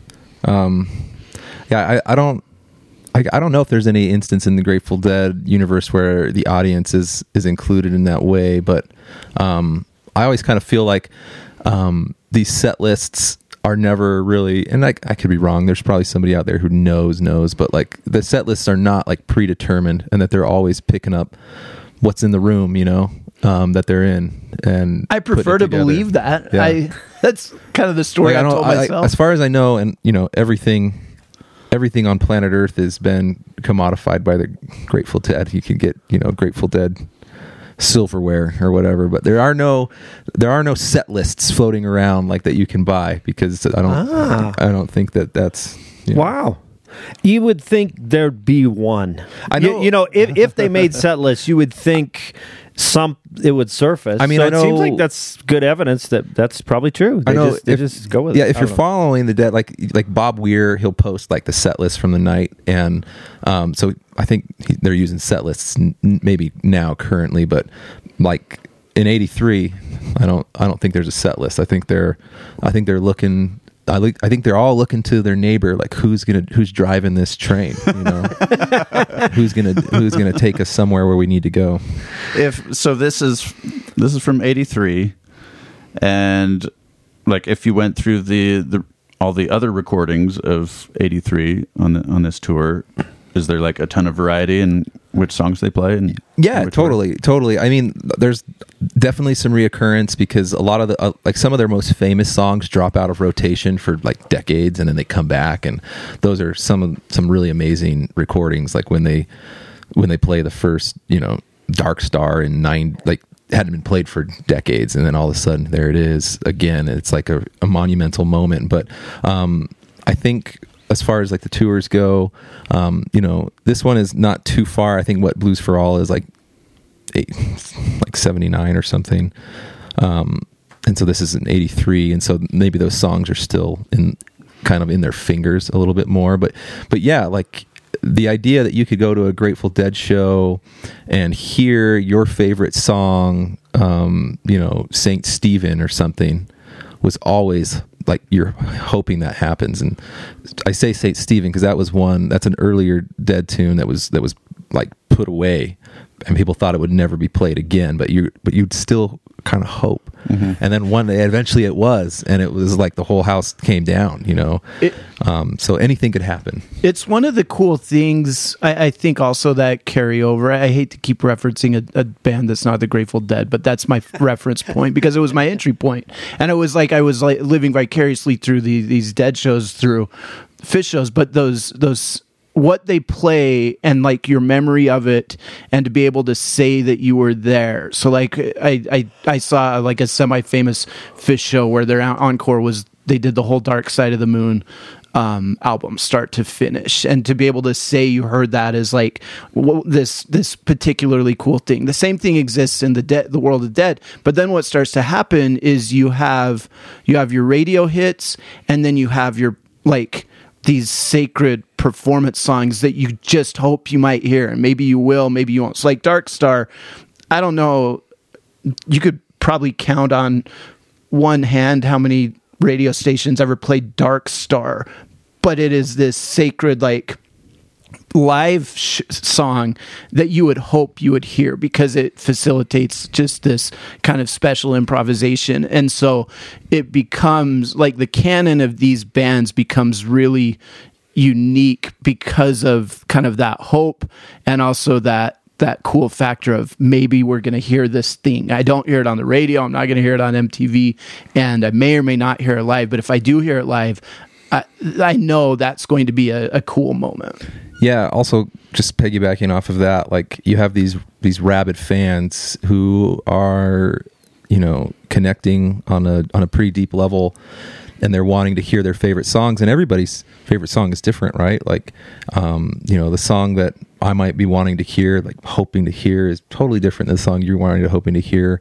And so everybody kind of has those, but also they're going to so many shows, right?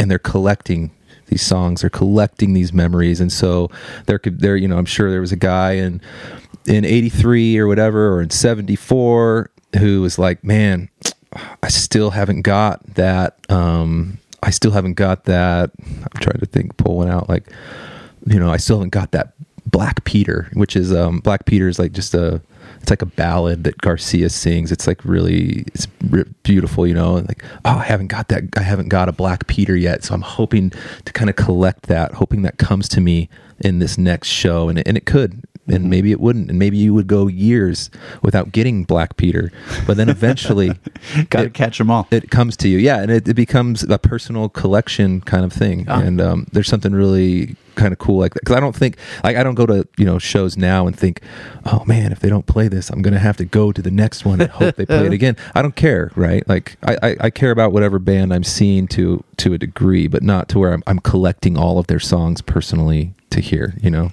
That's a great point. I'm like that with Iceburn. I still I still want to hear him play Fly Swatter. I've never heard him play Fly Swatter live. Come on. It, Come on, Iceburn. Next it, show. It Gentry, if you're listening, Fly Swatter. Let's do this. It sounds like it may be on the table. They talked about a, a live performance yeah. of the whole album. Is that Brick or no? What's the album? It's the one after Face This. Face This. Yeah. Okay.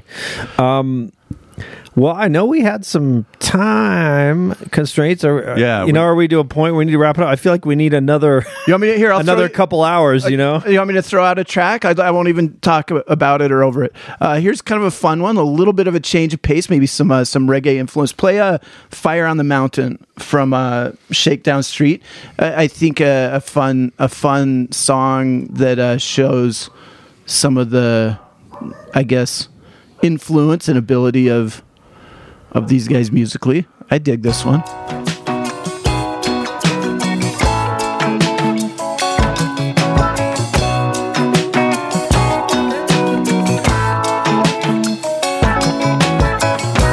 Long distance runner, what you standing there for? Get up, get on, get out of the door.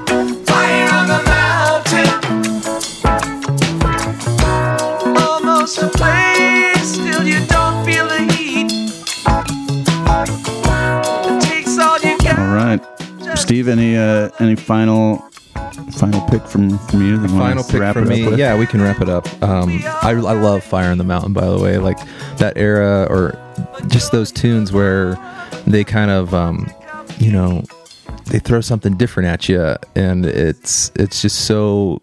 It's just, I don't know, I guess I'm beating a dead horse, but it's just so enjoyable to see what, what they're going to do next, you know?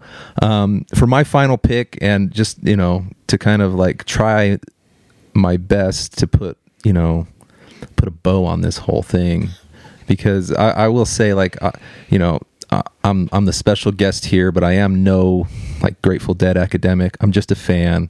I just really like them. Um, and I sent you guys a list, and I'll be the first one to tell you that it's widely inadequate, right? Like there are so many things that we weren't able to touch on that are important, um, and it's just not possible with the time constraints. This is the whole universe is of the Grateful Dead. We could have spent we could have spent the whole podcast on seventy-two, right? Like if we wanted to. So I just want to admit my shortcomings, but in an effort to to wrap this thing up, I want you to play. It's the it's the last track on my list, and I guess I, I put it there for a reason. It's just a special track because. By the way, we'll we'll put links to the all the songs on this list on on the website. Yeah, this so list is incredible. It was a, a very very impressive. Uh, I said it before, but I mean it. It was a really impressive list. I appreciate you saying that. I tried to keep it just kind of like a a smattering of the his, history of the Grateful Dead. So it's not necessarily all my favorites, but just more of a great representation of them through through their existence. And we got to end with um, with the last with the final Jerry Garcia show, which was seven nine ninety-five, and it takes us to um, Soldier Field in in Chicago. And this is the last time Jerry Garcia, the great guitarist, takes the stage um, with the Grateful Dead. And the song that means a lot to me in this whole set, there's a lot of them, but um, the song Black Muddy River is what is what um, I want you to cue up. And it's just it's just a beautiful Jerry ballad, and um, Robert Hunter penned. And um, Jerry will shortly go into rehab after this, and he's he's he's dealing with those demons that we sort of talked about, and he doesn't win. And you can kind of hear it in his voice that he's given it all he's got. He's given it all to these people who love him, and um, it's it's a beautiful thing to hear. So this is Black Muddy River, the final, the final one.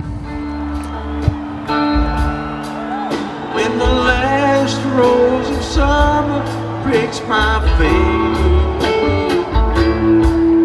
and the hot sun chills me to the bone, that I can't hear the song for the street, and I can't tell my pillow from stone. I will walk alone by the last muddy river, dreaming a song of my own.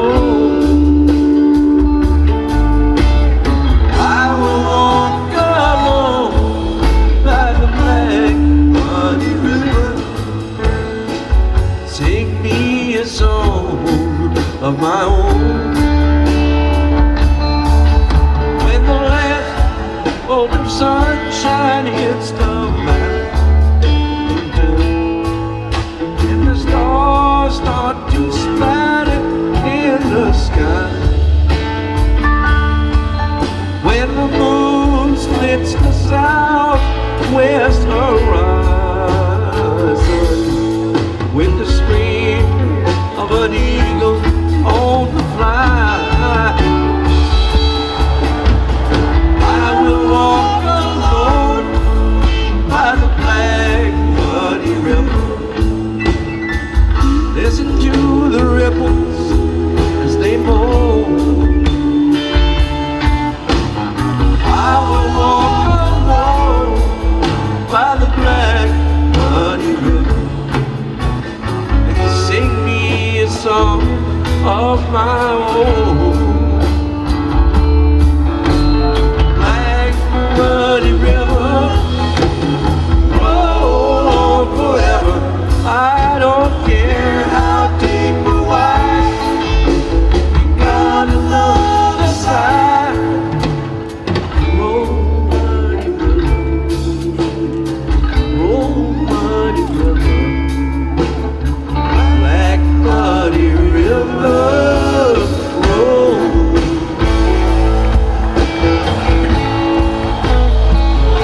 Wow. What a Goose, tune. Goosebumps. Yeah. Yeah. What a tune. What a great song and a great moment. Yeah, like you said. Yeah, it's beautiful, right? You can yeah. tell he's... It's all there. Like, um, forever, he's just very present, you know, and he's giving it all. Yeah. It's, it's a it's a cool thing to see. Or, and th- this is late in their set. It's a, it says it's track eighteen of, of this concert, only only two others after. Um... You yeah, can probably hear it in his voice. This he might have been... Sounds tired. I, I can't tell where where the encore comes in. I think they, they did two encores on this show, which is which is also like, wow. But this might be the first encore, I'm thinking, maybe. Some some Grateful Dead head's going to come out and be like, hey, man, it's not the encore. Get your facts straight. Get us in trouble. Our listeners go deep, so I'm sure that will happen. We'll get hate mail from an obscure Deadhead fan in China. I don't know. No, where? We're big in Kazakhstan right now. Oh, wow. Yeah. Oh, I love that. Well, so's the Dead, I think. So we'll, we'll, we'll anyway. Well, well thank, yeah. Th- oh, sorry. Go ahead. Thanks, Steve Kessler. Guys, this has been a lot of fun. I really appreciate yeah, I really appreciate you having me on. I think you did the subject very uh very well. You did it justice. Oh my gosh, we didn't even mention the Jerry Garcia band. There's a it, there's no. there's too much, but you did I think you did a great job facilitating a, a conversation about uh I think weirdly I, I think I musically I think they're underrated. I think their I think their reputation got so big. Oh, here's a great comp for you. I, I think it's similar to the Wu-Tang Clan. I think the uh, the reputation, the idea of it exists almost separately from the music itself, to the point that the music is almost passed over, and it's it's underrated. It's really good. It's a beautiful community, and I think you represented it uh, very, very, very gracefully. Thank you for saying that, and I, I agree. I think, um, and this is, this is a hard thing, so I don't I want I don't I'm not, I'm not faulting like Grateful Dead Corporation or whatever. they're, they're all doing their thing, but yeah, like the you know someone said the iconic iconic. iconography is like this huge thing, and it, it and it does kind of it, it kind of has a mind of its own. It might supersede the music a little bit. I, I do want to end saying that, you know, Bob Weir right now is kind of at, very much at the helm of what is the Grateful Dead now, and he um I love Bob Weir. I think he's a special human on planet Earth, and um he he's running this thing, and he he just kind of recently came out and said that he's like it's his his outlook on this is that the Grateful Dead will be, you know, relevant, still being discussed two hundred years from now, which is kind of hard to like even imagine, but that's the way he's approaching what he does, is that like that this is that, you know, Jerry Garcia and Robert Hunter and John Perry Barlow and all these guys are important, and they're it's not just they're not only important in this in this musical niche, but like they're they're they're important throughout, you know, time and history, and that's how he approaches it, like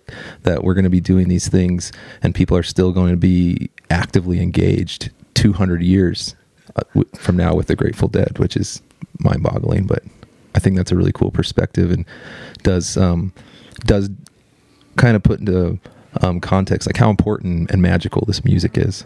So awesome. Well, thanks so much for, for being here, and thanks to everyone that's tuning in. Well, let's uh, let's send us out with uh, this track's been mentioned a lot. How about we go with Dark Star, please, from uh, live at Fillmore West in nineteen sixty-nine. I'll be with y'all next time. Thanks.